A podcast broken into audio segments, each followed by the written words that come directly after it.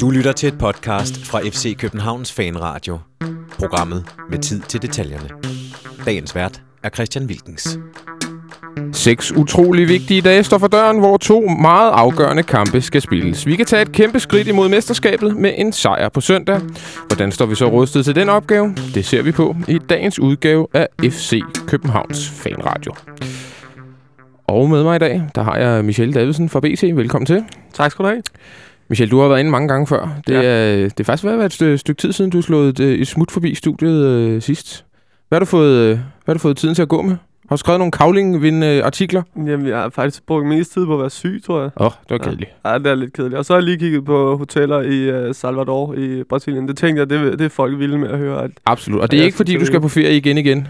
Nej, nej, det ikke den her gang. Nej. Jeg skal, jeg skal ned og dække uh, OL, så, Fedt. og få også lov at, at dække noget af, af fodbolden dernede. Det bliver, det bliver sjovt. Det glæder jeg mig til. Hvad skal du dække ud over fodbolden? Alt muligt, tror jeg. Jeg håber da også, at jeg skal dække uh, spydkast og alt muligt Ja, ja, andet ligegyldigt. Altså, kvindelige kuglestøder og sådan noget. Kvindelige det, det, det, kuglestød, det, det, det, er lige mig. Det er Fedt. lige mig. Fedt, fedt. Nok om det, tror Ja. jeg. Og det, det tager vi til, til en anden podcast. Kasper Gregers, du sidder allerede her og holder dig lidt for ørerne, men, men velkommen til ikke desto mindre. Tak skal du have, Christian. Vi skal jo, øh, vi skal jo tale lidt om øh, vi skal tale lidt om de forskellige ting i dag, men primært skal vi selvfølgelig lave optakt til, til den, den vigtige kamp, vi har mod FC Midtjylland. Øh, jeg tror, mange fans øh, har gået sådan lidt og, og regnet mesterskabet for relativt sikker. Men lige pludselig, Kasper, så, øh, så, så, så er det jo faktisk en ret vigtig kamp, vi står overfor her på søndag. Ja, man kan sige, jeg har selv siddet her for et par uger siden og, og talt om det her sikre mesterskab, og det var vi alle sammen enige om i studiet.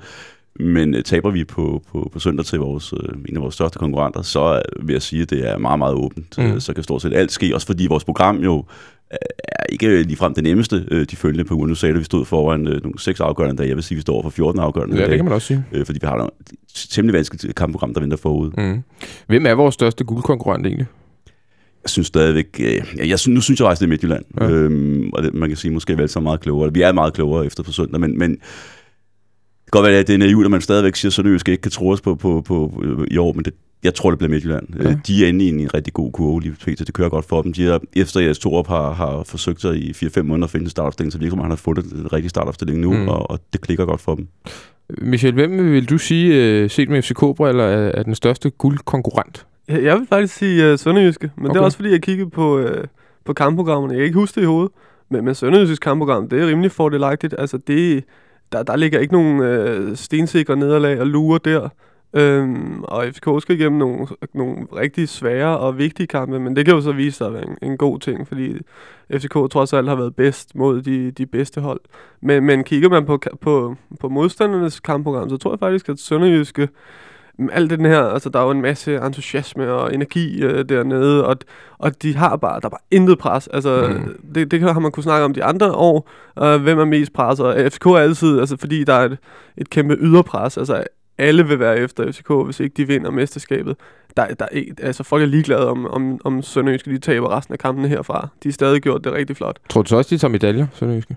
Ja, det tror jeg helt sikkert. Ja, det kunne Men, men ude, øh, nogle gange kan det også være, altså man kan sige, det kan være, man kan sige, det, det er nemt for dem, der er ikke noget pres på dem, men man oplever også nogle gange, når man så står i de afgørende situationer, der er det en stor fordel at spille de her sådan meget afgørende kampe før. Det har FC København, det har Midtjylland så efterhånden også prøvet, og det tror jeg måske på, på, på, på den lange bane af sæson kan blive Sydnøjskes, øh, altså det, det bliver deres ulempe. Men de ikke har prøvet de her kampe, som Ja. ja. virkelig betyder noget. Så det kan godt være, at man, har, man ikke har det der pres på en, men, men man får så måske et mentalt pres.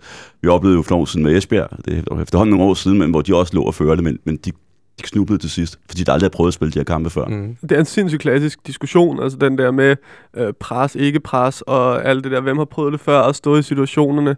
Øh, men, men jeg tænker mest på, altså hvis man kigger på, på kampprogrammet, Mm. så synes jeg godt nok, at, at Sønderjyske ser rigtig fint ud. Og de har jo gjort det sindssygt imponerende. Altså, vi har, Ja. slået den, vi har slået den tre gange i den sæson. Vi har øh, taget ni point på den der. Vi er altså kun foran med syv. Det, det, det siger også lidt et eller andet sted, at, at de har bare øh, de har virkelig hentet mange point, også i, øh, i kampene mod, mod, øh, mod bundholdene og midterholdene. Jeg tror, jeg kan faktisk ikke huske, om det var jeres avis, eller om det var tipsbladet, nu må du øh, tilgive mig. Der, der lavede en artikel om, at Sønderjyske, hvis det er det hold, øh, der har taget flest point mod, øh, ja, mod bund- og, og midterholdene i ligaen. Og der, der mangler vi jo noget, Kasper. Altså, det er jo der, vi, øh, det er der, vi glider i bananskrallen. Det er, når vi skal møde de hold, vi egentlig skal slå. Altså kan man sige, det vi måske især har glædet, det er, som vi også har talt om hernede nogle gange efterhånden, det er det, er det her udebanekompleks, som Mm. efterhånden man kan kalde det for. Øhm, og der er det, som, jeg- som jeg sagde tidligere, altså der, der venter der nogle rigtig svære kampe for os, øh, når vi har overstået denne her øh, Midtjylland-kamp, og vi overstår pokalfinalen, så, så er der nogle meget svære kampe på programmet. Men er det ikke også er det ikke lige præcis sådan nogle situationer, at vi plejer at være gode? Jo, det er også der, min pointe er, som jeg sagde før. Altså, vi er vant til at spille de her kampe. Vi er vant til at spille de her kampe, som virkelig betyder noget. De her guldkampe, europæiske kampe, i modsætning til, til eksempel Sønderjylland. Hvor nervøs synes du, at uh, Michel, hvor nervøs synes du, Kasper, jeg skal sidde og være for, uh, for, uh, for guldchancerne? Ah, det, ja, det, det, er svært. Det er virkelig svært at svare på. Nu er FCK jo blevet, allerede blevet har jo nærmest fået guldmedaljerne tre gange allerede i foråret, så, altså, så det er også sådan lidt, vi, vi, det ændrer sig åbenbart fra uge til uge, selvom at man giver medaljerne hver gang FCK slår en af de nærmeste konkurrenter. Mm. Øhm, men, men øh, jeg, det, jeg synes, det er svært, fordi jeg synes, at jeg, synes, jeg, jeg, jeg, vil, jeg, jeg, jeg synes, det er skræmmende lavt niveau nogle gange på udebanen. Jeg, præstationen som sådan mod øh, Viborg, jeg så ikke, øh, altså jeg, jeg skulle dække en anden kamp mod Brøndby, men jeg så første halvleg, og, øh, og som sådan, altså, ja, der er sådan, de, FCK maler lidt i det der, og, og presser på og så videre, men, men der, der, der er jo ikke mega chancer og sådan noget. Jeg er sådan lidt, lidt bekymret for, at, at de ikke øh, er farlige. Det er jo også noget af det, vi, vi talte øh, om sidst, hvor vi, øh, vi måske også var en lille smule, øh, en lille smule hårde. Vi var i hvert fald med, vi sad måske og, og hang en lille smule med klarinetten, øh, når man tænker på, at vi kom lige på, på bagsiden af to, øh, to sejre over Brøndby. Men sådan er det jo. Som fodboldfan, så husker man jo altid det, der lige umiddelbart er sket, ikke Kasper? Det, øh, du, du har været fodboldfan hele dit liv. Du kender det jo også. Jamen, sådan, sådan er det, og sådan er det med fodbold. Altså, det, er også, det er også følelser, og derfor har Michel den forløjelse, at han kan sidde her og være sådan rimelig upartisk i det her, hvor mm. vi andre, vi, vi, øh, vi har nogle andre ting i spil, kan man sige, øh, og, og det gør det måske både sjovere, men også lidt vanskeligt en gang imellem at tale fodbold. Det er rigtigt. FC Midtjylland står altså på øh, programmet på øh, søndag klokken 6 øh, her i parken, og, og Midtjylland, som du også nævnte, Kasper, øh, er jo kommet lidt i gang igen efter en, en meget, meget skidt start på, øh, på, på foråret, hvor jeg også tror, der nærmest var lidt, øh, lidt snak i kroner om, om Jes Torup. Var han en mand, der var på vej ud? Rasmus Ankersen, der sidder som bestyrelsesformand, har før, øh, hvad hedder det, øh, trigget øh, en, en, en træner eller to i, i, i Brentford, og, øh, så det, det kunne måske godt være sket, men nu har de fået styr på det. Fået 10 point i fire kampe, og hvis kun lukket et mål ind i de sidste de fire også. Det er lidt dårlig timing, at vi skal møde dem nu, eller hvad, Kasper? Jamen, det virkede som om efter den der, der omkring Manchester United-kampene, der sejlede alt derover. Altså, der, der havde de svært ved at fokusere på, hvad det var, der skulle fokuseres på. Øhm, der virker det helt, helt anderledes målrettet nu. Øh, jeg synes, der er nogle af deres øh, profiler, som, som er begyndt at træde karakter. En, en Bodorov, som jeg selv grinede i dag, da han kom til, til, til dem. Uden jeg kendte så meget til ham, men da man læste op på, hvor han kom til dem i vinters. Øhm, altså Fulham-fansene grinede jo. Ja, netop, det kunne man jo læse. Altså, øh, og, og, og, jeg synes, han gør det rigtig godt. Altså ham og Ken Hansen har fået det sammen i rigtig godt forsvar. Jeg synes, han er rigtig svær at komme udenom. Mm. Øhm, og så er det selvfølgelig oplagt at sige, at de har fået en målscorer igen, som scorer rigtig, rigtig mange mål. Altså de, de, de mistede på mærkværdigvis Duncan i, i, vinterpausen, ja. og, og nu bliver der scoret rigtig mange mål øh, for dem igen. Hvad er det der, der han har fået styr på i S2? Fordi du har også været en af dem, der har været lidt, lidt, lidt kritisk omkring. Faktisk lige, lige fra han blev ansat, stort set, husker jeg, Michel. Du er ikke, du er ikke hans største fan.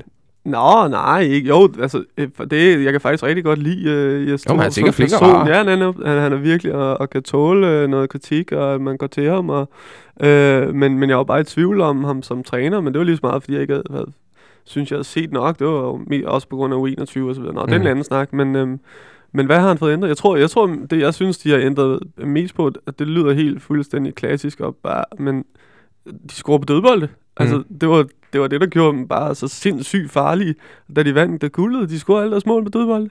Stod det. Jeg var ude og se træningen i går, hvor, at, øh, hvor Benjamin Verbic, han, øh, han agerer i et taktisk spil og, og løber efter en øh, Midtjylland-spiller, som så var en FCK-spiller selvfølgelig, laver et frispark, og så råber Ståle til ham, Benjamin, hvad, du skal ikke lave frispark. De scorer 99% af deres mål på frispark, så er det rimelig dumt at lave et frispark, ja. siger han så. Altså, det fortæller meget godt historien om, hvad det er for en hold, og det er jo det, de har gjort på det seneste. De scorer jo, scorer jo på de her dødbold. Det er for sindssygt. Det kaster en bold ind i, i, i, ind i feltet, og så kommer der en og hætter den direkte ind, uden at snit videre. Altså, mm. Det er bare, det er dødbold det hele, og det, det, det fungerer for dem. Det kan de score på, så de er farlige, uanset hvor på banen de får en dødbold. Og de kaster jo også, som Ståle også har været lidt ude efter, de kaster jo også indkast nærmest en meter eller to, lang indkast en meter eller to inde på, øh, på modstanderens banedel. Så, så er det Kian Hansen, der skal ud og tage et, et langt indkast, og, og så kører den ellers derfra. Det er jo, øh, øh, men er det bare det, der er hvad kan man sige, er det det, vi skal holde den fra på søndag, så, så er FC København rigtig, rigtig langt hen ad vejen, eller kan du se andre steder, hvor de godt kan? Nej, jeg kan også se andre steder. Jeg, er også, øh, jeg tror også, at det her med, at sådan en som Rilvan Hassan er kommet tilbage efter sin skadesperiode, og, og selvfølgelig, han har scoret nogle mål, men det er jo ikke bare det. Det er jo, der er jo noget energi, der han lægger ind i det, Mm. øh, uanset hvor på banen han spiller. De har jo brugt ham meget centralt, er det ikke ja, rigtigt? jo, Og de har spillet centralt med ham. Øh, altså den energi, han lægger i det derinde, det, det giver også noget. Altså det, det tror jeg også er en, er en vigtig spiller for, for det her Midtjylland-hånd, som, som så gerne vil være så dynamisk, og så, altså de, de vil jo gerne ramme det der Glenn Edersholm øh, niveau, eller Glenn Edersholm stilen med at være, være et hold, der bare løber over det hele, og, mm. og, og presser højt, og aggressivt osv. Og der er de måske manglet en spiller som, som Rilvan Hassan. Og så synes jeg også, at der centrale midtbane, efter at have haft været ramt af en bølgedal, som mm. Stort set hele holdet, er kommet tilbage igen. Altså, øh, Tim Spau og, og Jakob Poulsen gør det, synes jeg gør det rigtig godt også nu. Altså, som jo et eller andet sted var nogle af dem, der gør den store, helt store forskel sidste sæson. Ja. De er ved tilbage på deres normale niveau. Så der tror jeg også, vi kan få nogle udfordringer på den centrale midt. Og Jakob Poulsen så meget, meget, meget slidt ud i starten af det her forår. Ikke? Han, lignede en, han lignede en gammel mand efter de der United-kampe. Ikke? Ja, netop. Og Tim Spau kender vi jo som, som ja, en af de aller, allerbedste centrale midtbanespillere i, øh, i, i ligaen. Og der kunne godt komme en, en, øh, et brag derinde med, med, må man gå ud fra, Delaney og, og Kvist. Michel, kan du fortælle mig, hvorfor Pusic ikke rigtig har spillet for øh, FC Midtjylland i den her sæson? Jeg synes, han har, han har prøvet en hel del forskellige ting. Øh, Unuaccio har fået en del kampe, så starter Oranje pludselig inden på Old Trafford alle steder, så vidt jeg husker. Men nu virker det som om, nu er Pusic første angriberen, og, og nu scorer han jo bare mål. Ja. Ja, nej, jeg, jeg kan ikke svare på, hvorfor han ikke har spillet. Men kan du forstå, altså, kan du forstå, kan du forstå hvorfor han ikke har spillet mere? Øh, ja, altså på en eller anden måde kan jeg godt forstå det. Altså, Pusic får du ikke så meget øh, spilmæssigt ud af. Altså i hvert fald ikke i Midtjylland. Det, det, i, i, i, I Esbjerg kunne han nogle ting, hvor han kunne pille bolden ned fra to meters højde, altså mm. med foden. Det var, det var, han- der ramte han jo bare et selvtillidsniveau ud over det sædvanlige. Det har han jo ikke rigtig været på i, i Esbjerg, eller i, i Midtjylland. Der kan man så man snakke om klassikeren med det der med, at det er nemmere at være stjerne på et lille hold, end at være en i mængden på et lidt større hold. Mm. Øh, det, det kunne godt have været det kunne godt have været det der var i det for øh, for Pusic, øh, men men han er jo ikke, jeg ved ikke, han er jo ikke en spiller du nødvendigvis får så meget for i, i eller for meget fra i, i spillet. Han er jo øh, han er jo energisk nok også, og men men hvor meget er det egentlig du får i i opspillet? Der tror jeg at at der har været en dimension, en anden dimension, som uh, Jes Torup har set i, i Onuachu, at du i hvert fald havde en station Mm. mm. af, sp- af spark efter, uh, spark din indlæg efter. Altså, Og spark, bare spark øh, Bare bolden spark op efter. Lange bolde Altså, helt det, det, var jo også det, der skete i, i Ja. Midtjylland i en periode. Der blev bare smadret bolde fra Jamen, da vi møder den derovre, Ja. i hvad er det første eller anden kamp i, øh, i foråret, det var jo, altså, det var jo en lang, øh, en lang, lang bold Præcis. op mod øh, Onuachius hoved, og så var det ligesom at tage den derfra. Netop. Og så er det jo rimelig øh, lige til at have en øh, to meter høj angriber, Ja. selvom han alligevel dårligt nok kan hætte til bolden. Det er du ret i. Hvis vi ser lidt på, på FC Københavns hold, øh, Kasper, vi har jo desværre, øh, vi har desværre lidt småskader på lidt, øh, lidt positioner, hvor vi i forvejen måske har det lidt svært. Øh, Kusk var ikke med mod Viborg, øh, er tvivlsom, meldt meget tvivlsom til, til øh, på søndag. Tutu gik ud for træning i går, tror jeg det var, og øh, Ståle havde også sagt, tror jeg, til Bold.dk, at han også var tvivlsom. Og det bringer os jo lidt i en øh, lidt skidt situation på kanterne, fordi øh, Daniel Mankva virker ikke som om, han, er, han endnu er Superliga klar. Så har vi Benjamin Verbis, der har været lidt nede i en bølgedal, kan man vel godt sige. Og, øh, og så har vi øh, Kadri, som er stille og roligt på vej tilbage. Hvad, hvad, hvad, er du lidt bange for, hvordan kanterne kan komme til at se ud på, på søndag? Altså, man kan i hvert fald sige, hvis hverken Tutu eller, eller øh, Kusk. Kusk er med, så, så, så, så giver det næsten sig selv, kan man sige. Så er der ikke så mange øh, muligheder. Så, så, så kan det sagtens blive Verbic og, og Kadri. Men mindre man vælger at stille helt anderledes op og trække Nikolaj ned og, og køre både med Cornelius og sådan, sådan deroppe foran, hvilket jeg hverken tror eller, eller håber. Øhm, men det er klart, der, der, det, det er lidt en udfordring, fordi det offensive spil har ikke ligefrem imponeret de sidste par uger. Mm. Øhm, så, så den bliver svær, den bliver svær at, at, at sætte op, den der. Det gør den. Kunne, men, men som udgangspunkt, så... Altså, jeg har tænkt mig over, at man prøver 3-5-2 Ja, det var igen. nemlig næste det, den har jeg virkelig øh, vendt og drejet. Ja. Øhm, det kunne man godt forestille sig. Øhm, men men det gik jo ikke skide godt med Verbis ind i den 10 det år. gjorde, det gjorde det nemlig ikke. Altså man kan sige, at var Tutu klar, Ja. så kunne vi godt tænke os at se, eller vi, i hvert fald rigtig mange, man taler fodboldmester, godt kunne tænke sig at se Tutu ind i den rolle, så kunne jeg se, det, det, det, gav mening. Ja. Det giver ikke rigtig mening, øhm, medmindre man tager Nikolaj ned som sagt, og, og så spiller med, med Corneliusen sådan deroppe foran fra start. Mm. Så er der bare ikke så meget at skyde med på bænken. Du var ude, som sagt, at se træningen, Michel. Kan du give os nogen sådan opdatering på, hvordan det ser ud med de her lidt småskadede spillere? Ja, ja, men altså, hvis, det så ud som om, at hvis, hvis Ståle har sine spillere til rådighed, så spiller, øh, så spiller Tutu på venstre kant, og så spiller Kusk på højre kant. Okay. Sådan trænede han øh, sine spillere, og så en gang imellem ved jeg ikke, om han så, så, så skiftede de lige trøje øh, to mand, ikke? Men var det den træning, hvor Tutu ender med at gå ud? Det er, det er den træning, hvor Tutu ender med at gå ud, ja. Okay. Øh, han går ud sådan... Øh, lige pludselig i slutningen af den der taktiske træning, begynder han bare at bevæge sig ud af banen, hvor Ståle virker som om, at han spørger, hvad, hvad, hvad, hvad sker der? og øh, og så, så er han bare sådan lidt øh, mut øh, tutu Okay. og går ud, og så, øh, og så bliver der byttet rundt. Men, øh, men, men det var sådan lidt... Et, han virkede bare, han, han kunne sagtens gå og sådan noget, der var ikke noget der. Men det, der har været et eller andet, der har naget ham i hvert fald, øh, Tutu, så han, øh, han gik ind før tid, og så... Øh, og, og Kusk var egentlig med i det, han skulle være med i, virkede det som om. Men, men stod over øh, den øh, mere intense sådan, form for intervaltræning øh, på sådan en øh, lille bane. Hvad, hvad, det er jo, nu er du ikke fodboldlæge eller fodbolddoktor eller et eller andet, men hvis du alligevel skal give din øh, øh, medicinske øh, dom her, hvem tror du så, tror du så, de kommer til at spille på, på søndag, de to spillere? Jeg tror, jeg tror ikke begge to spiller. Mit, jeg, jeg, mit gæt er, jeg tror faktisk Kusk spiller, og så Okay. tror jeg, at, øh, tror jeg, Verbit spiller den anden kant.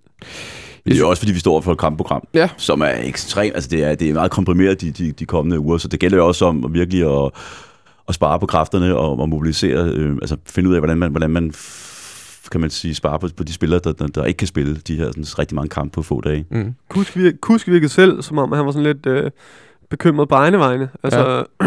det er ham selv, der, der tager og, og, og siger sådan, og hiver fat i Cosgrave derude og siger, hvad skal jeg, skal, hvad, må jeg træne med, og altså, må jeg fortsætte her, eller hvordan ved. Så det virker som om, at øh, det virker som om, han bare øh, er, øh, er, var, var, var bange for, at, at der skulle ske et eller andet. For Og det, det, det, kan jeg følge lidt op på det der, fordi jeg tror også, det er til Bold.dk, der har skrevet en, øh, en artikel om det i dag, hvor at de har snakket med, med Kusk, hvor han også siger, at det, det, det gider han i hvert fald ikke igen, altså at tage chancen, fordi det gjorde det jo lidt i Brøndby-kampen, hvor vi vinder 2-0 herinde. Der spillede Kuske også og gik ud efter 55 minutter, og der vidste man godt, at han var, han var småskadet i forvejen. Og der lyder som om på Kuske, at den risiko er han ikke, øh, altså den er han ikke villig til at tage på, øh, på, på søndag, fordi som man også selv siger, vi, vi har mange vigtige kampe, der også kommer efter det. Vi har også en pokalkamp øh, fire dage efter. Det, det tyder måske alligevel lidt på, at, at, at han ikke spiller søndag. Nu er jeg heller ikke øh, fuld med, da vi havde medicin på studiet, hvis jeg nogensinde har haft det, vil jeg mærke, så det er rigtig svært at udtale sig om, kan man sige. Men man kan sige, at jeg synes, at det betyder rigtig meget for vores spil, øh, så man vil rigtig gerne Ja. se ham øh, fra, fra start.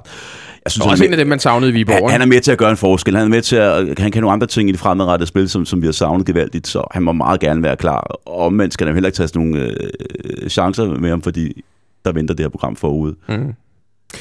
Og så er der angriberne. Da jeg sad jo og tænkte på en mulighed, der også var, man, man kunne jo også altid smide Nikolaj ned på en venstre kant, og så stå med de, øh, de to store angriber. Især også, når man ved, at Ståle er øh, lidt øh, bange for, øh, eller ikke bange for, men han er der, hvor han måske tror, at Midtjylland kan tro os det på dødbolde. Og der er Cornelius øh, usandsynligt store hoved, altså også en, en, øh, en, øh, en vigtig del i de defensive dødbolde. Tror du, han kunne finde på at gøre det? For jeg, så vidt jeg husker, har vi også spillet med Cornelius og Santander i den første kamp over i, i Herning. Øh, Er det en mulighed, som du tror, Ståle overvejer, Michel? Øh, ja, men jeg ved ikke, hvor meget jeg tror, han overvejer den. Han, han, han, han, trænede ikke- måske ikke den træning, Nej, det gjorde han ikke overhovedet. Nej. Overhovedet ikke. Det var kun, øh, det var, der blev byttet rundt på, på øh, Santander og, øh, og Cornelius, og så blev der byttet rundt på, øh, på Verbic og, og Kusk. Det var det. Var det. Så det var, det var der, øh, end, de små ændringer lå. Jeg, jeg tror ikke, at han, jeg tror faktisk ikke, han ser Nikolaj som, øh, som kan, kan, spille mere. Nej. Hvis han står over for nogle, nogle spillere, som han er lidt i tvivl om, øh, kan spille, øh, tror du så, han, altså, han kigger på kampprogrammet, det er jeg godt klar over, men vil han ikke helst spille med den på søndag, og, og så tage chancen, end at eventuelt spare den til en, til en øh, pokalfinale? Så bliver det sparet til noget, så bliver det sparet til pokal. Altså, de- så sparer man spiller i pokalfinalen. Ja, Det, det, er, jeg det er jeg overvist om. Altså, vi, vi er jo nogen, som har sådan, måske et meget romantisk syn på pokalfinale, og, og synes, det er nærmest årets højdepunkt, det her, Mm. mm. Christian Falsdag og solen skinner og alt det her. Men, men den situation, Ståle er i, og som FC København er i, der skal man vinde det DM. Øh, så ud fra det perspektiv, så, så, så skal der ikke spares nogen spillere, hverken søndag eller, eller den kommende søndag, så er det på torsdag pokalfinalen, selvom jeg synes, det er pokkers ærgerligt. Så, så kan jeg godt forstå øh, resonemanget. Så den, den, den kamp af de to næste, vi har, der har højest prioritet hos Ståle, det er uden tvivl. Det er øh, Midtjylland gang 100. Ja. Øh, altså AGF-kamp på pokalfinalen, den ligger meget langt nede. Og vi kan, vi kan jo også begrave Midtjylland fuldstændig i alt, hvad der hedder guldsnak, hvis vi vinder. Vi er, så vidt jeg husker, lige nu 8 point foran øh, Midtjylland, og kan altså komme 11 foran. Selv hvis vi spiller uafgjort, står vi i en utrolig fordelagtig position. Vi har ikke tabt herinde i, øh, i Superligaen i, hvad er det snart, 25, 25 kampe eller noget i den retning. Jeg tror faktisk, det er et nederlag til Midtjylland, der var sidste gang en, en 1-5 for to sæsoner siden. Øh, er værd at, at, at sætte en rigtig, rigtig god steam Vi tager sammen også her på til dem øh, sidste, altså forrige efterår, øh, Var det der den efter? Hobro-kamp. Nå, ja, det var den der 1-2'er, vi Ja, hvor taber. vi har de der forfærdelige uger, Ja. hvor vi tager til alle, vi er kigger rigtigt. på. Vi tror faktisk, vi taber to gange til dem inden for, ja, på to sæsoner. Det er rigtigt 1-2. Christian Bak scorer, kan jeg huske på hovedet. Det var en frygtelig kamp. Vi er faktisk bedre en kamp. Det var en kamp at tabe. Nå, det var, øh, det var selvfølgelig lidt et tidsspring. Men, men Midtjylland, kan jo, Midtjylland skal jo op og vinde den her kamp. Skal de ikke? Altså, det er vel det et, øh, take, de kommer øh, til den her kamp med, Michel. At de, skal, de, de kan ikke bruge uafgjort til en, Nej, nej, til en fløjtende fis. Nej, overhovedet ikke. Slet ikke. Altså, så kan de snakke om, hvad, altså, de, de, de snakker jo selv om, at de vil op og hente FC København, og så, mm. altså, så er der bare kun én ting at gøre, det er at slå FC København. Der er ikke, der er ikke så meget der. De, de kan ikke tåle, eller de kan godt tåle det, altså fordi, som, som sagt igen, der, der, igen, der, er- der vil ikke være nogen, der vil komme efter Midtjylland for ikke at vinde mesterskabet i år. Sådan, og sådan er det bare. Alle vil komme efter FC København, men, men, men de skal vinde den, hvis de vil tro, hvis de vil tro på et eller andet. Så, mm. så er de nødt til at vinde den kamp, ellers så er det, så er det slut. Også med, et, også med en uafgjort. Og jeg synes egentlig, det er en fair melding at komme med, at de siger, at de går efter DM nu. Altså i stedet for at underspille det her. Selvfølgelig er de ikke favoritter, det ved de også godt selv, men, men at de reelt siger, nu prøver vi, nu går vi efter det. Det synes jeg er meget forfriskende. Ja, Ja, men den er også nem. lide. Den er Selvfølgelig er den det. Selvfølgelig er den det, når man men- ligger der i... Selvfølgelig er den det, men de tør trods alt sige det højt. Ja, det er rigtigt. Og vi går jo altså ind i en maj måned, hvor vi skal spille ikke mindre end øh, syv øh, Superliga-runder. Øh, det, er, det er rimelig intenst, og det er jo her, det hele skal afgøres. Det siger jo ligesom sig selv. Midtjylland har jo faktisk ret godt for dem kampprogram, kan man sige. Kasper, vi, vi sad lige og kiggede øh, på det her. Efter at øh, de har mødt os herinde i parken, så har de kampe mod øh, AGF, Hobro, Sønderjyske, Randers, OB og så Nordsjælland.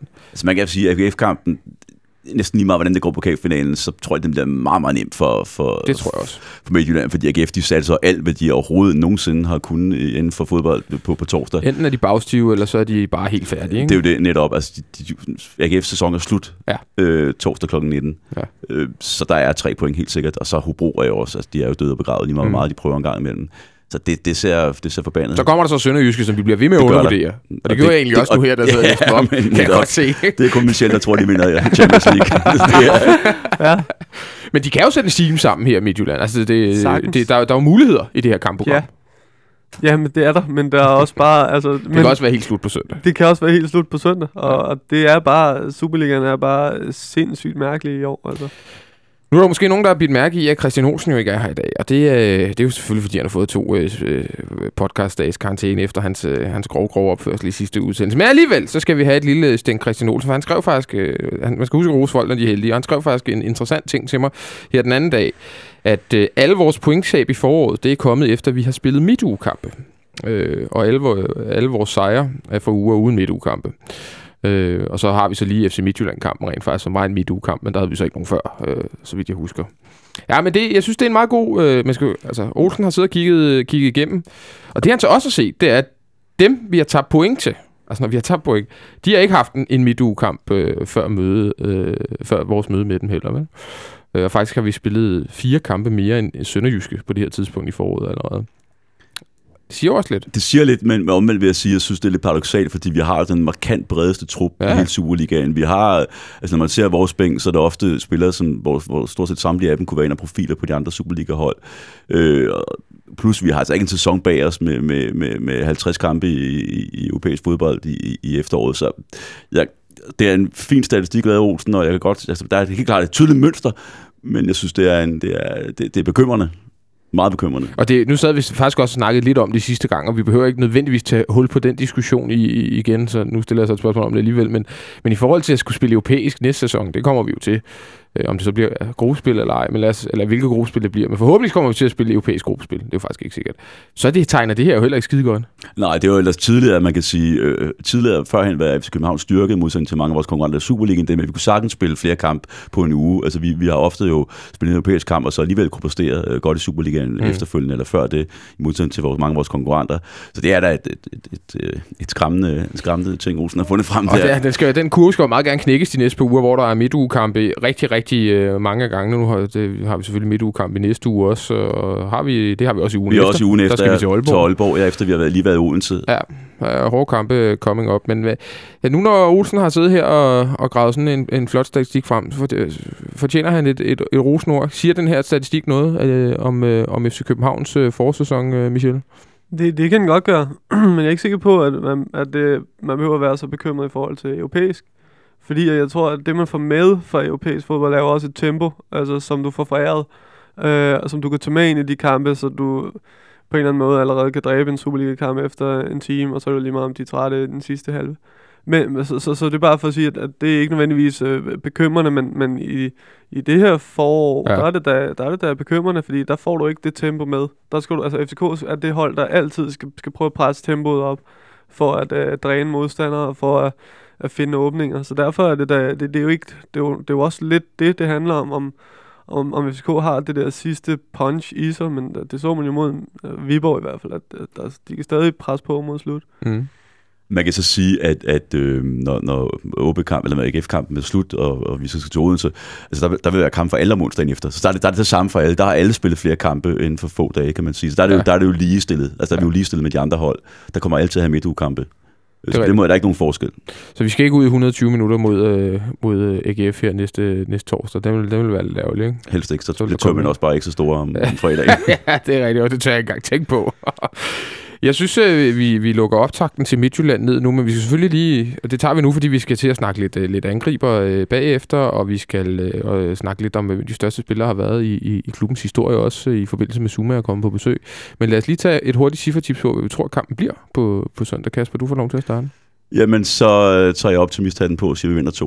2-1, den er Jeg købt. tror ikke, vi kan holde øh, Putin eller en eller anden mærkværdig dødbold væk fra, fra de score, men jeg tror også, vi, jeg tror, vi får gang i offensiven. Vi har faktisk forsvaret den meget godt de gange. Ja, så været synes jeg, altså, det er, det er på hjemmebane, det er i parken, og der vinder vi. Mm. Michel?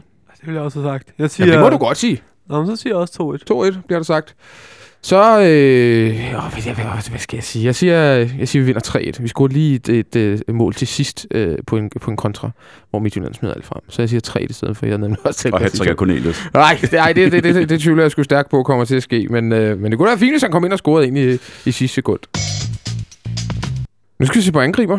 Det har vi, gjorde vi også øh, sidste gang, eller forrige gang, det kan jeg faktisk ikke huske, men øh, nu skal vi, øh, nu skal vi tage en lille status på det igen, og det skal vi egentlig også, fordi du er herinde i dag, øh, Michel. Øh, der er måske mange af vores lytter, der husker dig for din øh, det glade tipsblad-dag, Mm.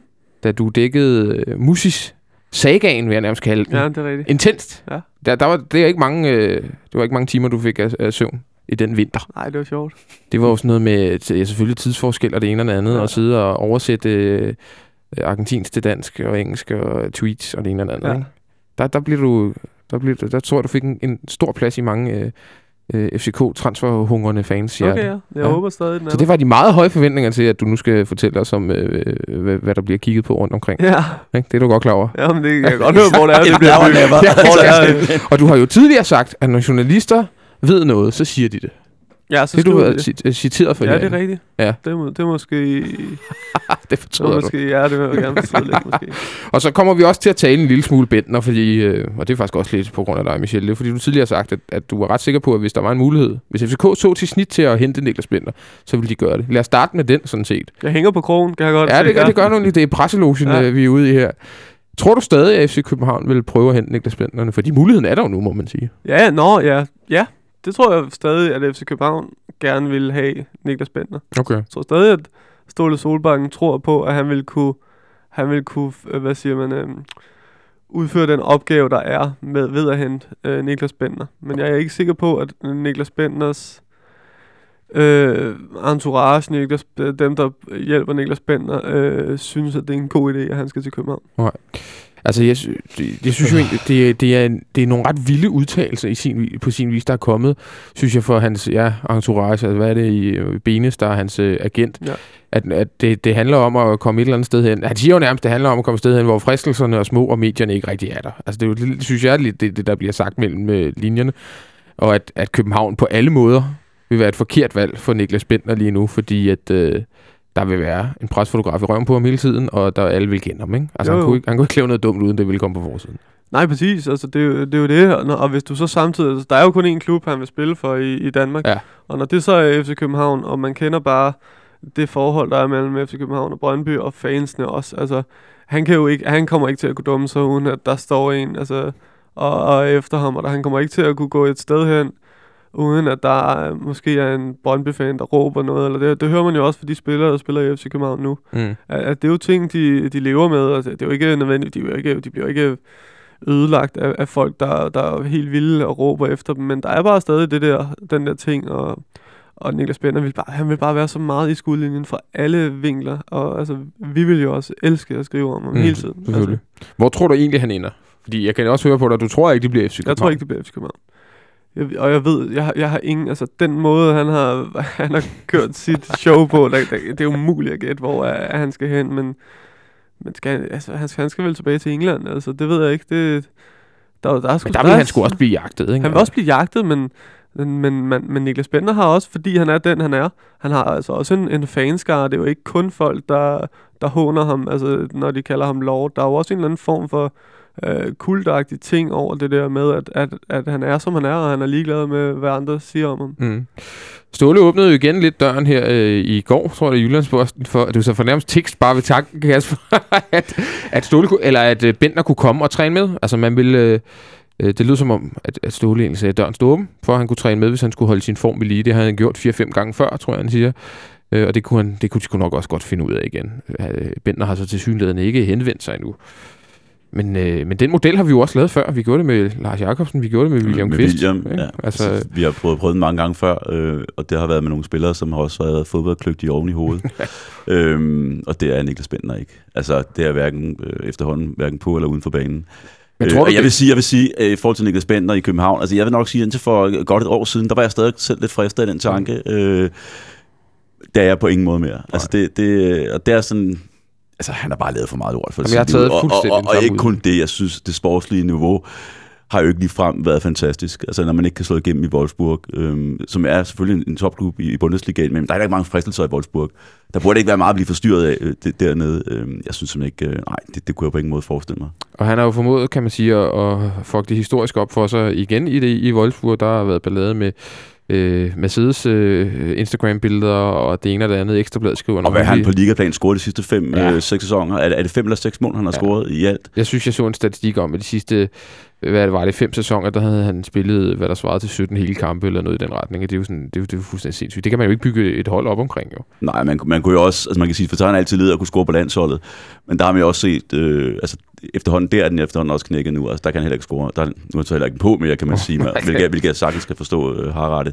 Øhm, så nej, nej tak. Hvorfor, hvorfor er det Ståle er lidt fristet af Niklas Bentner? Altså fordi... Men godt, jo, han, er en, han er jo selvfølgelig en rigtig dygtig angriber, han er en stor stjerne, men alligevel, han må da også kunne se, at der følger så meget mere med, og han har lavet så mange ting.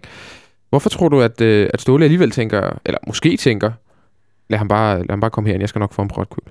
Fordi, fordi Ståle har en, øh, en selvtillid ud over det sædvanlige. Altså han har et, han har jo et kæmpe stort øh, ego, har han jo også, Ståle. Og han, han, han tror bare så meget på sig selv. Altså han, han, han tror på, at han, kan- han kan dressere de her, øh, de her typer. Han, jeg kan huske, da, da FCK havde det, den sommer, hvor de hentede Franco Musis og, øh, og, no, og, og det Ritter også. Øh, snakkede han også om det her med at få noget attitude ind i holdet. Ja. Øh, at få nogle tatoveringer og sådan lidt, lidt vildskab, så, mm. så skulle han nok øh, dressere det her. Så, så han har også en, han har en kæmpe selvtillid og tror på, og hvis han kan få en spiller som Niklas Bentner, øh, det er jo svært at svare på, det er rigtig, hvad, øh, hvad Kasper siger, det, hvor, er, hvor ligger han niveaumæssigt, det, det er vi lidt i tvivl om, men, men vi er dog stadig okay sikre på, at han ligger derover Superliga-niveau. Mm. Øh, og hvis du så kan få en spiller, der er over Superliga-niveau, øh, så vil du nok gerne prøve at se, om ikke du kan være ham, der får styr på ham. Så måske den klassiske, den klassiske sag om, om, om en træner, der, øh, der tror så meget på sig selv, at han nok skal få styr på selv de, de vildeste typer. Det er jo sådan lidt, i mindre målstok var det jo måske lidt den julemand lavede, øh, da han var i FC Nordsjælland, mener, hvor han lige pludselig henter Kim Aabæk øh, ind fra, øh, fra ingenting nærmest, som han havde haft i Lønby, og som han jo godt vidste havde mm. en forhistorie med guderne skal vide alle mulige forskellige ting. Ikke? Øh, og det, det fungerede heller ikke øh, super godt. Men det er, at det er toptræner, der tror så meget på dem selv, at de skal nok kunne få styr på noget, som, som alle mulige andre trænere ikke rigtig har kunne håndtere. Ja, præcis. Øh, jeg snakker med julemand om, øh, om Emma Mor, for eksempel. Ja. Fik jeg sagt rimelig tyrkisk, det der. Det var ikke meningen, men det, det lød ret godt, synes jeg selv. øh, men, men det her med, at, at han vil hellere have, at han kan se ilden i øjnene på spillerne, sagde han. Og så vil, vil han hellere, så, så vil han hellere sådan kunne justere det til. Så, så, så han er faktisk et godt eksempel, julemand også. Altså, han Tror du ikke også, det handler om, at han kan se 60 millioner ligge og vente på, øh, til sommer? Jo, jo, det kan han da også godt se. Ja, ja. ja. Men han kan også bare se et ekstraordinært talent ja. og så videre. Men, ja. men, men det, er jo en, det er jo en spiller, som er... Som, som der, der, der har noget ild inde i kroppen, som han mm. lige nu tæmmer meget godt, synes jeg. Det, det, jeg har hørt, at de tror meget på, at de slår øh, transferrekorden op i FC Nordsjælland øh, for en dansk spiller, der ryger til udlandet. Tror, tror du, den ryger helt deroppe på MMO? Det er lige et sidespring, men det synes jeg godt lige, vi kan tage hurtigt. Ja, det... Øh, nej. Fordi, fordi at øh, Nordsjælland ikke har øh, historikken med at, øh, at sende spillere afsted. Altså, så derfor er det nemmere for FC København at slå de der rekorder. Fordi der alligevel er en form for historik. Øh, så, så nej, det tror jeg ikke. Tror du det, Kasper? Tror du, vi, vi kan komme helt derop? Han har spillet, hvad? Han spillet 15 kampe? Nej, det, det, der, der, der mangler noget nu. Man kan sige, der er også nogle kampe tilbage af foråret. Øh, men selvfølgelig, altså det tyrkiske fodbold er også udforudsigeligt, og der er nogle klubber dernede, som har rigtig mange penge, så, så men nej, jeg tror ikke, vi kommer helt derop, men vi skal nok komme højt op. Altså, mm. vi kommer højere op, end, end jeg tror, man havde forventet bare for et par måneder siden. Ja, jeg synes også, at, jeg må sige, jeg synes fandme, at han er god. Altså, jeg ved godt, der er mange, der er pistrætte af ham, og, og uh, Viasat kan ikke lave et, et, indslag i nogen som helst kamp, uden at snakke med mor og sådan noget, og, og kommentatoren går lidt amok over det også. Men han var bare god om det. Altså, han kan jo noget helt exceptionelt. Der, der er bare for stor udfald ja. på hans niveau, så han er ikke særlig gammel, kan nej, man sige, men der er for stor udfald nu, synes jeg, til, at vi kan, vi kan stille rekord. Måske mest spændende spiller i Danmark siden uh, Mohamed Zidane. Jeg synes faktisk, vi lidt det. Jeg synes, vi er deroppe af. Ja, det synes jeg også. Må jeg, må jeg sige. Det må jeg, det må jeg faktisk sige. Nå, det var lidt et sidespring. Lad os tage øh, det, vi egentlig startede med, angriberjagten. Du får ikke lov til at, Nej, at ryge af krogen endnu, Michel. Fordi du, du ved jo lige så godt som alle andre herinde, at FC København leder efter en angriber. Det har stået jo ret øh, klart meldt ud, at, ja. øh, at vi gør det. Og nu kender jeg dig også sådan rimelig godt, og du vil jo rigtig gerne være den første til at finde ud af, hvem, øh, hvem, øh, hvem det så er, vi henter. Det lykkedes jo ikke for nogen i sommer da vi hentede Santander. Det var jo lige pludselig, Nej, øh, da den norske Playboy-agent Oscar Olsen smed et billede på Instagram, og så blev den ligesom breaket på den måde, nærmest midt om natten, så vidt jeg husker det. Hvad har, hvad har du sjusset dig frem til indtil, indtil videre? Jamen, øh, jeg tror, Hvis noget overhovedet? Jeg tror faktisk, jeg skrev sådan, sådan der en halv time, før den blev øh, præsenteret, eller før den blev officiel. Eller sådan Er det rigtigt? Ja, men bare glem det. Det er fint, at du Hvad hedder det? Hvad har jeg sjusset mig frem til? Jamen, jeg, altså det, det, det, de har ikke lagt sig fast på, øh, hvor han skal komme fra, eller hvem det skal være. Altså, så langt er de ikke endnu. Men, men de kigger, hvor de plejer at kigge. Og de, som jeg forstår det, så, så, så tror jeg også, at de kigger, i, i, de kigger der også i Sydamerika. Mm. Men, men altså, tror da, det er et godt bud, at han kommer måske fra Europa og fra nogle af de markeder, som man kender i forvejen. Jeg tror, det, er det fordi, at, at to sydamerikanske angriber, det vil man alligevel ikke binde sig op på, eller er det, no, er det nogle kulturelle ting, eller er det nogle andre tilfældigheder, tror du? Nej, det, det, det tror jeg ikke, at man er bange for, om, om to sydamerikanske angriber kan, kan virke. Der har jo før været brasilianere godt nok skolet i, skolet i, i, i Skandinavien, mm. men, men der har jo været to brasilianere, der har spillet sammen på toppen for FCK før. Så det, det tror jeg ikke. Og jeg tror heller ikke, nej, men hvis den rigtige angriber er der i Sydamerika, så henter de også ham. Men, men jeg vil godt sidde og, og shoes en masse og sådan noget nu, men, men jeg er ikke sikker på, at FCK selv er helt sikker på, hvad de, hvad de skal have. Altså, vi, vi er stadig tidligt i, i, i den fase, der hedder at finde den næste angriber. Og når du siger de, de, de vante marked, eller de normale markeder, hvad er det så, vi taler om sådan helt uh, specifikt? Jamen, der er, hvad er det, de efterhånden er, de markeder? Vi, altså, selvfølgelig Skandinavien, Norden. Ja. Øh, der er jo også, så de jo også, kigger de også i Østeuropa. Det er jo, øh, det er jo sådan øh, også med, med Verbic og så videre, har man, øh, har man set. Mm. Øh, hvad er der mere? Jamen, det, det er som sådan. Det, det kan som sådan være alle steder, hvis man kan. Altså, det der med, at Midtjylland slår sig op på, at de, øh, de, de følger alle mm. markeder, eller hvad man siger. Det gør FCK jo også. Mm. Øh, kigger på spillere i, altså, hvis de ser en eller anden, som bonger ud, øh, når de sidder og kigger på computer også, så, øh, så, så kan de også godt hente der. Så. Men, men Norden er vel, øh, er vel stadig det første sted, de kigger. Så. Ja. Kasper, hvad, hvad håber du egentlig, sådan, øh, at vi, vi lander? Måske ikke lige et navn, fordi det er også en, en øh, den er også lidt hård at lige skulle sige, jamen jeg håber, vi køber ham der, men, men, men typemæssigt, og, og, og, og kunne du godt se en, en sydamerikaner til op i angrebet? Jamen, jeg tror ikke, jeg kan bibringe så meget nyt i forhold til det, Michel siger, fordi det, det er jo ligegyldigt, hvilket land han kommer fra. Altså, det, det, det er, er fuldstændig ligegyldigt. Bare, ja, for sit liv, altså bare han er god. Ja. Og vi har jo tidligere, I har også øh, hernede jo som sagt, en, en Ailton med, med, med, med, med hjerne, ikke? Altså, og det er nok meget sigende, øh, om så han er slovener, slovak eller, eller fra Finland. Det er jo ikke det, der, det, er ikke det, der gør, bør gøre forskellen. Øhm, jeg synes, det er rigtig svært. Altså, jeg, kan, jeg kan ikke sådan smide navn på bordet. Jeg synes, nogle af de bud, der var herinde sidst, da, da, da Benjamin Dane og, og Olsen prøvede sig frem, mm lyder ja, meget der... fornuftigt. Det var så ikke nogen, hvor man tænker, hold da op. Altså, øh... Selvom navnet Fred Friday altså kan et eller andet. Altså, ja, ja, jeg var også inde og google ham bare for det navn. Det altså, øh, det, det, han, der kunne man godt forestille sig en, en, en, en playboy står i byen øh, fredag aften. Øh. Men nej, nej, jeg synes ikke, at jeg jeg kan bringe noget her. Vi får, øh, vi får lidt... Altså det, det, på et eller andet tidspunkt, så kommer der jo højst sandsynligt nogle, nogle rygter. På et eller andet tidspunkt, så er der en eller anden, der kommer øh, til at tale over sig i Sydamerika, eller i Slovakiet, eller hvor det nu er, vi, vi, vi kigger. Det kunne man i hvert fald godt forestille sig. Og så er det jo, øh, så er det jo mere at, at samle op selvfølgelig. Så på et eller andet tidspunkt, så kommer der vel nok de første øh, ting, der drøber af, jo tættere vi kommer på, på transfervinduet. Satser du på at kunne, kunne, kunne break den øh, mere end en halv time før i år så? Nu gav jeg dig den. Ja, Nej, ja, men 45 minutter, er det, er det fint? Nej, det, er, det, er jo bare det, er jo det, man håber på. Det er det, man, øh, det, er jo det jeg arbejder for. Hele Hvor svært er det? Hvor svært er det at opsnappe en transferhistorie? Det er mega svært, altså det er det da. Det, det kræver jo også, at der er nogen, der, der, der måske synes, jeg skal, jeg skal vide det. Mm. Altså, så, så det er jo det, det, jeg prøver hele tiden at, at snakke med mennesker, som kunne øh, vide et eller andet. Så. Er det sværere herinde, end det er i mange andre klubber? Ja, i FCK? Ja. Ja, det er sindssygt svært. Altså, det er meget, meget, meget sværere end øh, i Brøndby for eksempel. Altså prøv, prøv at se, hvor mange rygter, der har været ude i Brøndby de seneste to transfervinduer bare. Mm. Altså, det er ikke alt, der er blevet til noget, men, men, men, det er jo, men, men når der er blevet skrevet om det, så er det fordi, der har været noget om det. Det er ikke, altså, det er ikke bare et eller andet, nå, så hører man lige det, så skriver vi det bare. Altså, så, så, så, så der er meget mere, altså, der, der, der er lukket herinde mm. øh, så det vil, FCK. Og der vil ikke kunne lukke. Det er også mere, man kan sige, de markeder, vi kigger efter i dag, er anderledes end for fem år siden. For fem år siden, der var det enten var det spillere fra den skandinaviske liga, eller også var det skandinaver, der havde floppet i udlandet. Det var sådan rimelig nemt. Altså, ja.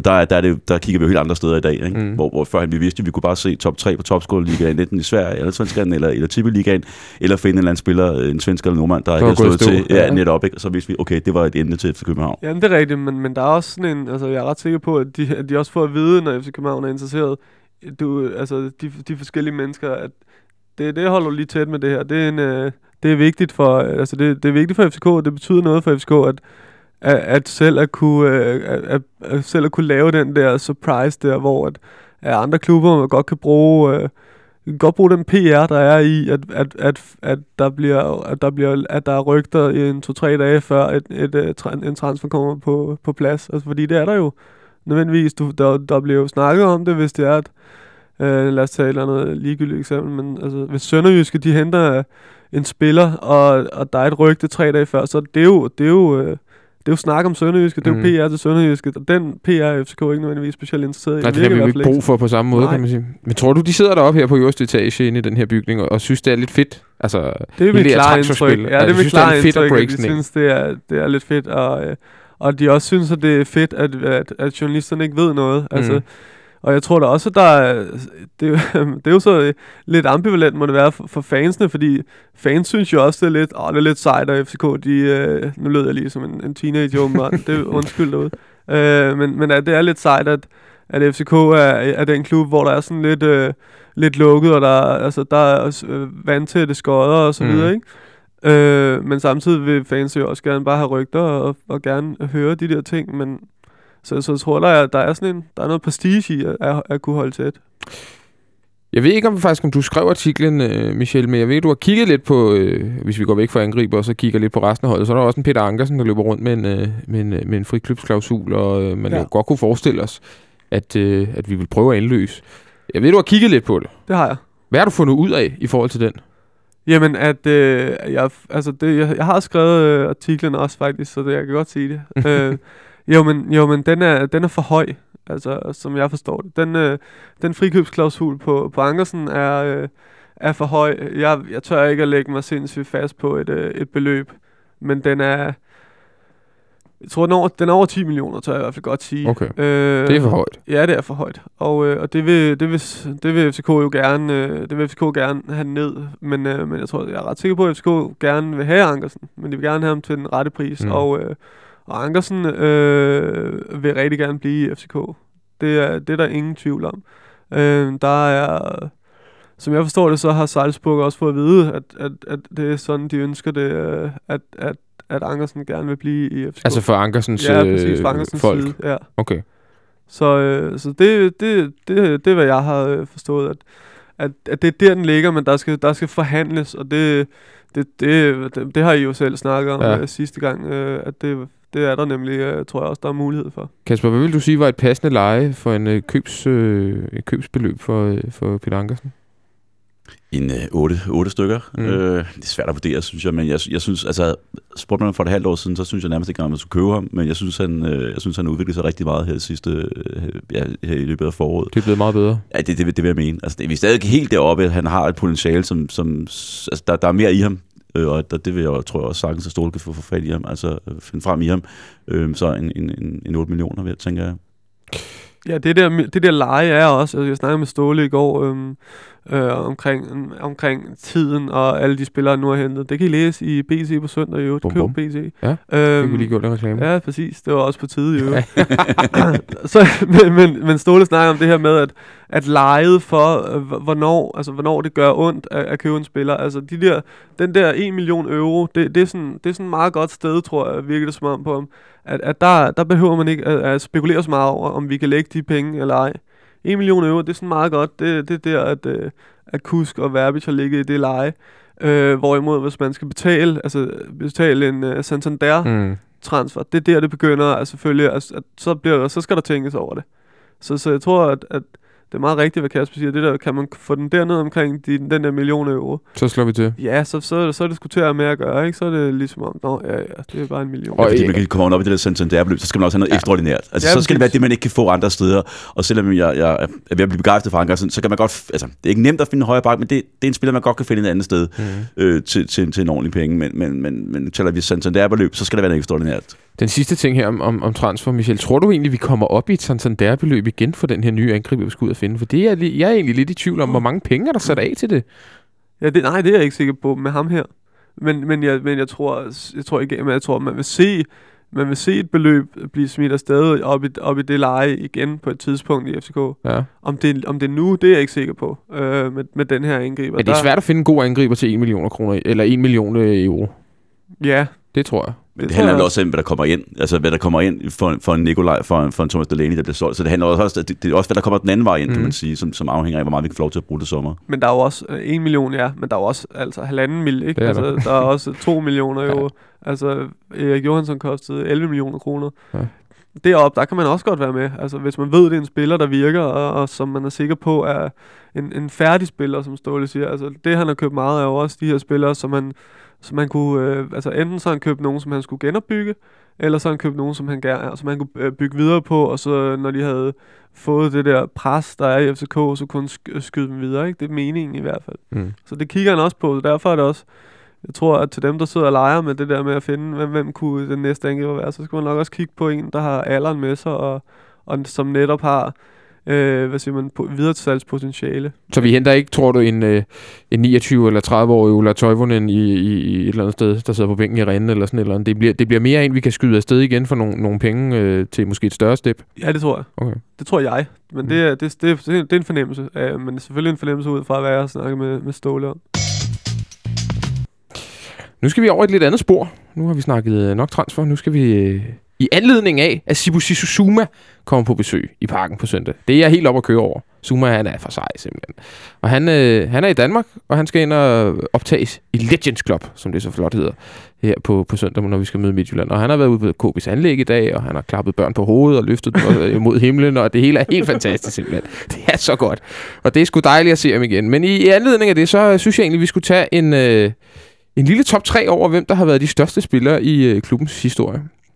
Og det er jo selvfølgelig meget oplagt at tage nogle af dem, der også er i Legends Club. Men, øh, men det er jo ikke en fuldkommen liste endnu, så vidt jeg har forstået. Der kommer jo flere spillere til igennem årene. Men Kasper, du har jo øh, du har været med siden de allerførste dage. Ikke? Jeg var med før nærmest. øh, Ja, du har været med før, der, der var noget, der hed FC før, København. før nærmest. noget nærmest, øh, der vidste man, var fodbold i Danmark. Ja, ja, det er lige før. Ja, jeg var Du- nærmest med ude, da KB blev stiftet jo på generalforsamlingen, må jeg sige, i 1876. Men du har, du, var du blandt andet ikke til den kamp der med Åbæk? Hans Åbæk? jo, men jeg, jeg, jo, det var jeg. Altså, jeg har, været, jeg har helt seriøst været til KB-kampe siden øh, starten af 70'erne. Ja, det er jo fantastisk. Hvad, hvad, hvad år er vi det der med Hans Åbæk, og øh, han scorer nede i Næstved? så Ja, men det er jo øh, det er, hvor, Er det det, det er næsten? 80 år. Ja, er de 80? Ja. Og jeg tror faktisk, det var Ja. endnu tidligere. Nej. Jeg er jo så ung til ung jo, så det har jeg jo slet ikke øh, styr på. Men, men det var egentlig også bare for at sige, Kasper, du har sgu været med siden øh, de, de gode gamle dage.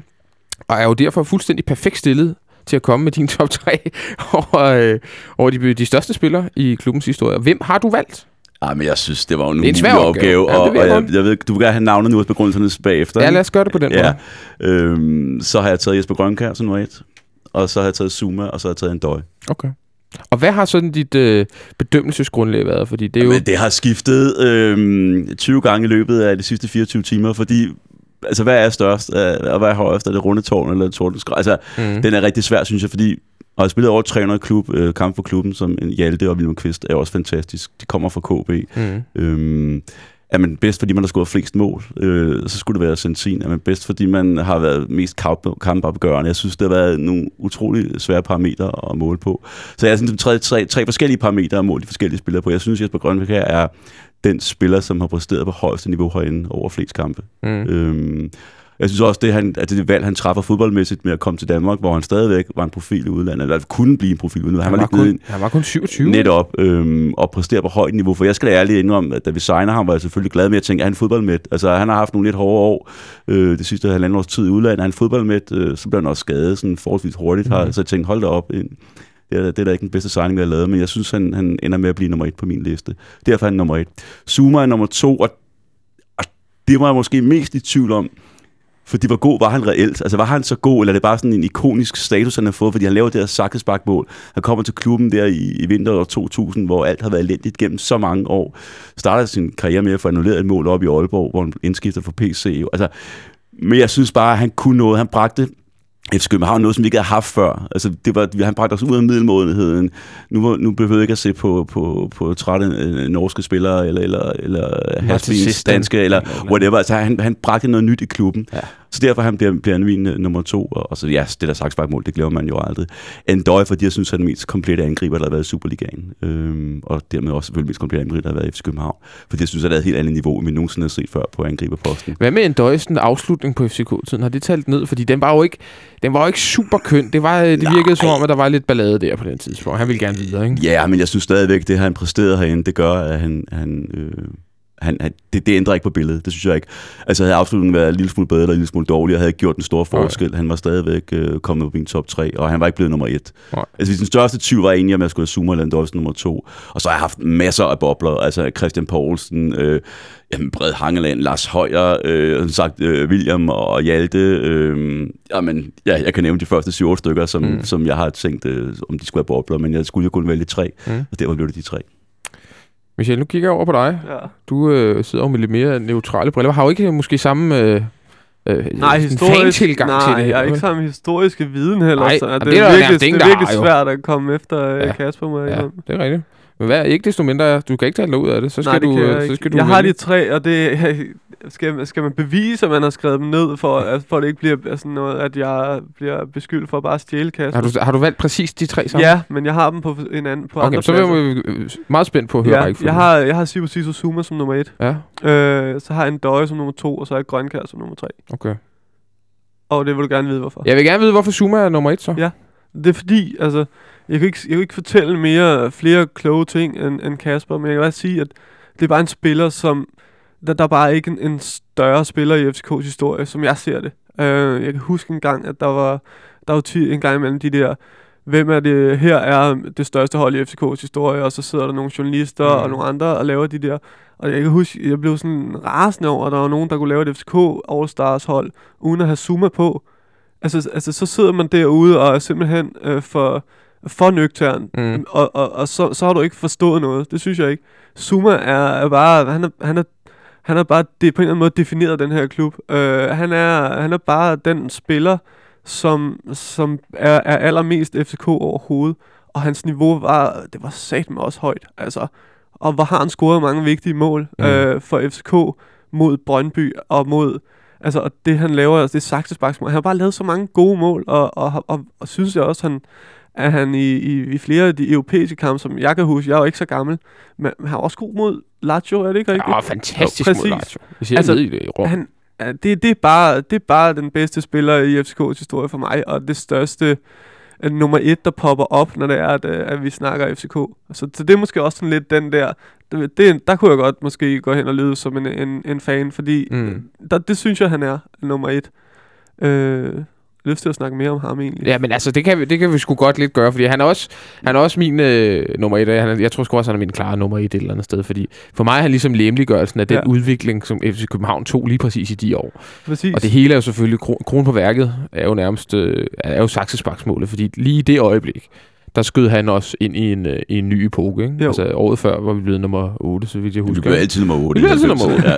Og det er jo også, og det er jo totalt unfair, fordi jeg tror, jeg skal ikke øh, lægge ord i munden på Kasper, men du, du har sikkert også tænkt, men at det er det, det er det svært, fordi der er helt sikkert folk, der vil gå ud og sige, der vil komme og sige, Grønkær var bedre, øh, mm. en Døje var en bedre fodboldspiller. Måske. Altså, det er i forskellige tidsperioder og sådan noget. Men, men, men Zuma var bare, altså, han var bare det største i, i FCK. Men hvis man, jeg tænker også, at hvis man skulle tage, hvem der var den bedste fodboldspiller, vi nogensinde har haft i den her klub, så var det en spiller, der spillede 13 kampe for os, tror jeg. Det var Brian ja, Laudrup. ja.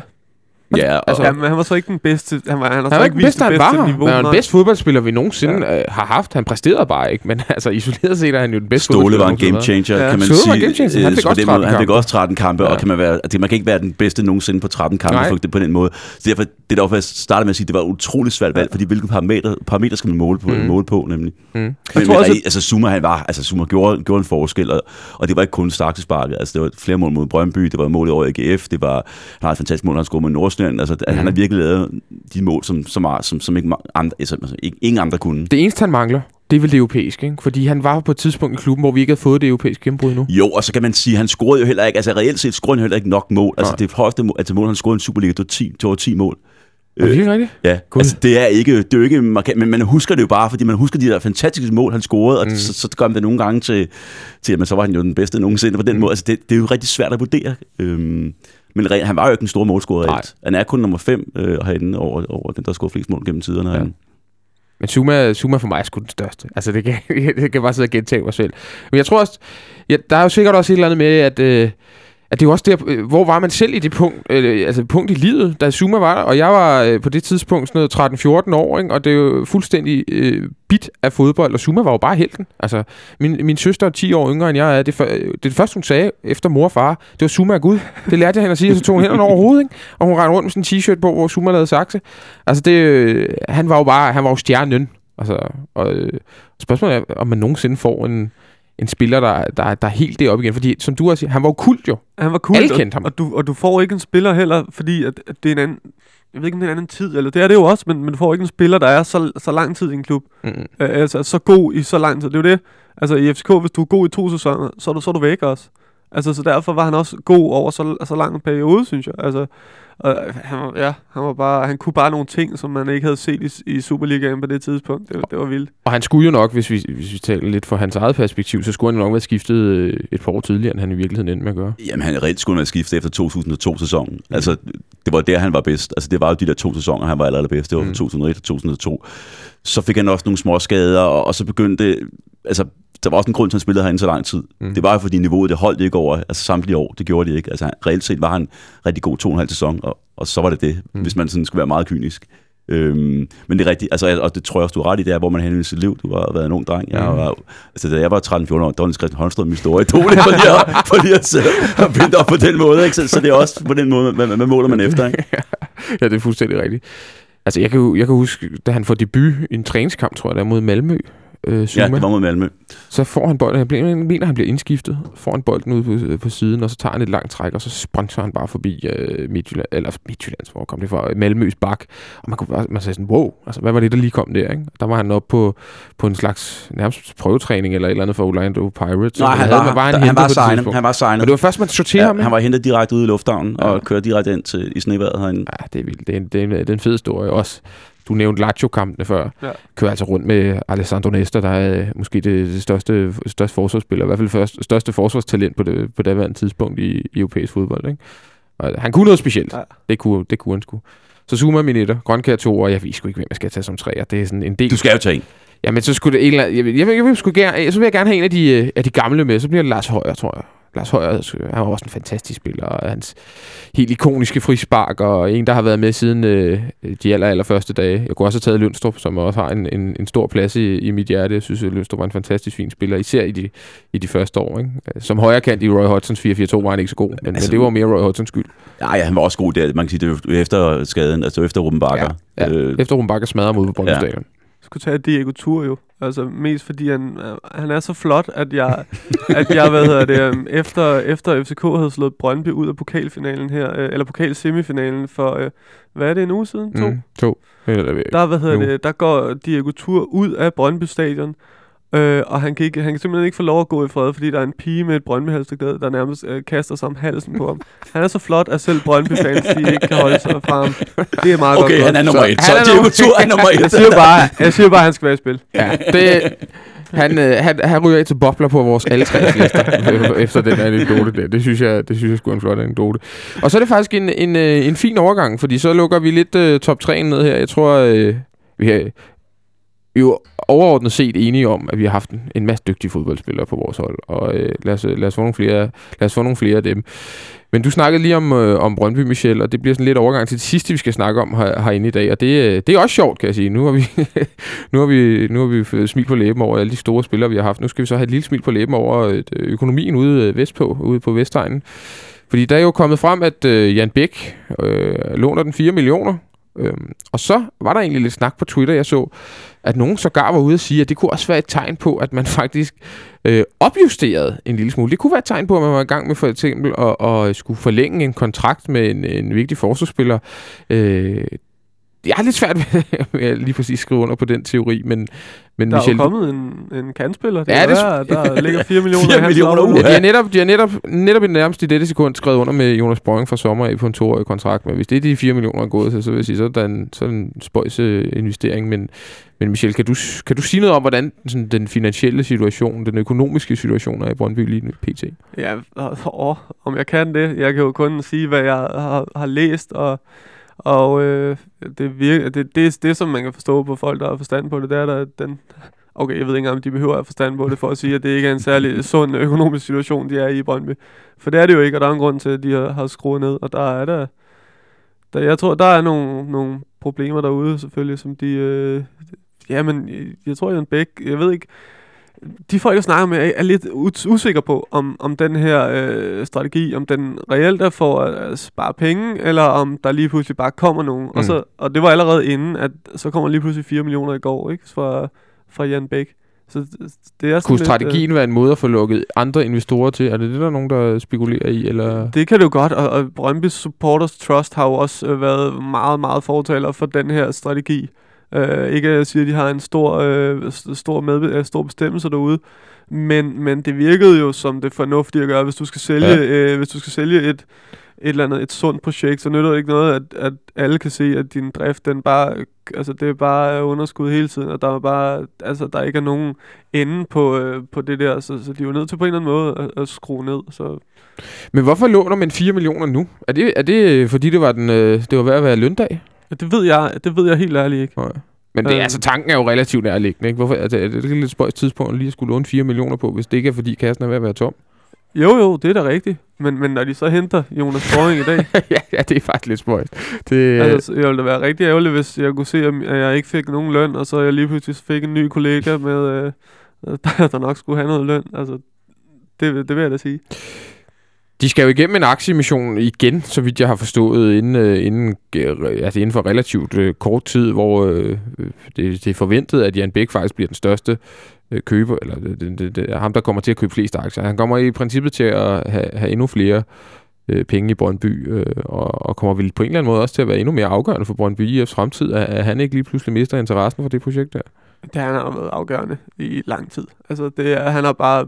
Han, han betyder jo alt. Altså, han kan jo vel næsten lukke klubben i morgen, hvis det var, han, øh, han ville. Det vil han jo så heldigvis ikke, kan man sige. Altså, han, det, det betyder noget for ham, den klub, om man ved det eller ej. Øh, så, så jo, det er også fordi, han har, nu har han bundet så mange penge i det projekt. Han har bundet sindssygt mange penge altså, i det. Men altså, han, han får ikke noget ud af, at de går sagt, konkurs. Nej, nej, det får, gør han ikke. Og han har også hele tiden sagt, at han troede på, at det kunne blive en uh, organisk uh, virksomhed. Og han har hele tiden troet på, at han kunne få det vendt og få lavet en sund virksomhed. Så han på en eller anden måde uh, nødt til at, at, at fortsætte. Altså, man, man havde da det der indtryk af, at det, det, skal, det skal han nok forvente det her. Og så lige pludselig så så smækker de den der i hovedet på os med, at, øh, at de er nødt til at lave aktiemission og så mhm. videre. Og det var der jo folk, der snakkede om, men de har alligevel været meget gode til at sælge øh, tanken om, at det gik meget godt, synes jeg. De har jo, altså det, det giver jo lidt mindelser til for, hvad, hvad er det, to eller tre år siden, øh, hvor at øh, skidet var værd det var ved at lukke. Det var 20 minutter fra nærmest, og der var noget med en, en julefrokost, de ikke kunne betale på Heidi Spirbar, og øh, fordi firmakortet ikke virkede og alt sådan noget. Ikke? Altså vi var, vi var helt dernede at vinde lige så stille, så begynder man det jo at, at komme, komme derned af igen, hvis, hvis man skal låne øh, 4 millioner til, nu, nu står det jo for vores egen regning, men, men til at, at, at betale løn for eksempel. Øh, tror du, de kan komme ud i lignende scenarie igen, eller er det, er det, er det alligevel for meget at, at håbe på, kan jeg jo godt tillade Jeg ved ikke, om det er for meget at håbe på, men, men øh, det, det kan de sikkert godt, for det er et bundløst hul derude. Øh, jeg tror ikke, altså jeg, når på et tidspunkt, hvor når Jan Bæk trækker sig, han kommer aldrig med penge det, han kommer ud og tager en masse penge. Spørgsmålet er bare, hvor mange penge han kommer til at tage på det her projekt. Fordi det, det vil aldrig blive en god forretning. Altså, det kan det simpelthen ikke blive. Altså, der er, hullet har været for stort. Altså, Brøndby har jo aldrig for det, for det, er, det er jo også en altså, det er en cirkel, det her. Jo. Altså, du kan heller ikke, du kan, det er jo også det, spillerne kommer ikke på, på det niveau igen, man har kunnet spillere på. Så, så lige meget hvordan, så, så er det en dødsejl. Altså, ikke dødsejl, altså, det går helt ned, desværre ikke, men, men, men, men, men der kommer ikke nogen penge fra Jan Bæk i det her projekt det bliver ikke en europæisk klub på nogen, på nogen, nogen måde. Michel, der har øh, kørt en, en lille smule snak om øh, noget med en, øh, en frokostordning, som er blevet sløjfet ud i, i Brøndby for, for medarbejdere, så vidt jeg har forstået.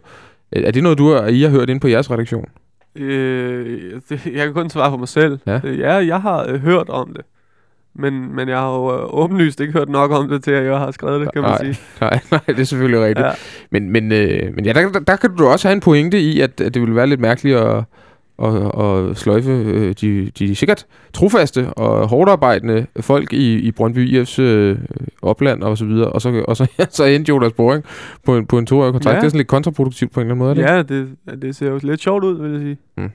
Ja, vi får se, hvad der sker i Brøndby. Jeg synes bare lige, vi skulle i talsætte, at det, det, det kørte lidt af helvede til, at de ikke havde lukket penge. Det synes, det, synes jeg er meget passende forum at gøre det i. Kasper, synes du ikke? Det kan man jo altid. Altså, man, man burde, i princip burde man altid slutte af med, ja. hvor, hvor dårligt Brøndby har det. Altså. altså, jeg kan huske, da jeg... Øh, det sidste tid, vi sendte med Løveteam, der sendte Sten og jeg og det var den sæson, Brøndby var ved at gå konkurs og i øvrigt at rykke ned. Og vi, det er ingen hemmelighed, at vi talte mere om Brøndby, i, uh, især den sidste halvdel af sæsonen, end vi overhovedet taler om FC Så rent faktisk var det derfor, Løveteam lukkede ned? Ja, det, det var, fordi Brøndby overlevede? Ja, men det var, vi, vi, vi, vi blev simpelthen så deprimeret, så det, det, kan, det kan ikke være rigtigt. Vi lukker ned i et, et par sæsoner. Men nu er vi jo heldigvis tilbage uh, under et nyt navn og så videre. I skal have tusind tak, fordi I slog smuttet forbi uh, studiet. Til sidst har vi lige uh, en enkelt uh, ting, vi skal, vi skal huske at sige. Det er Jejs Kringelbak. Kringelbak. Øh, ikke for mandrillen, men for Moonjam, rent faktisk. Tidligere trommeslager i Moonjam, som har, øh, har været så sød og anskaffet os en vindhætte til en af vores øh, mikrofoner, som manglede herinde. Så nu er der simpelthen perfekt lyd på alle tre mikrofoner. Det skylder vi ham en, en, en kæmpe, kæmpe øh, tak for alle fire mikrofoner. Vi har øh, godt nok fire herinde, det er rigtigt.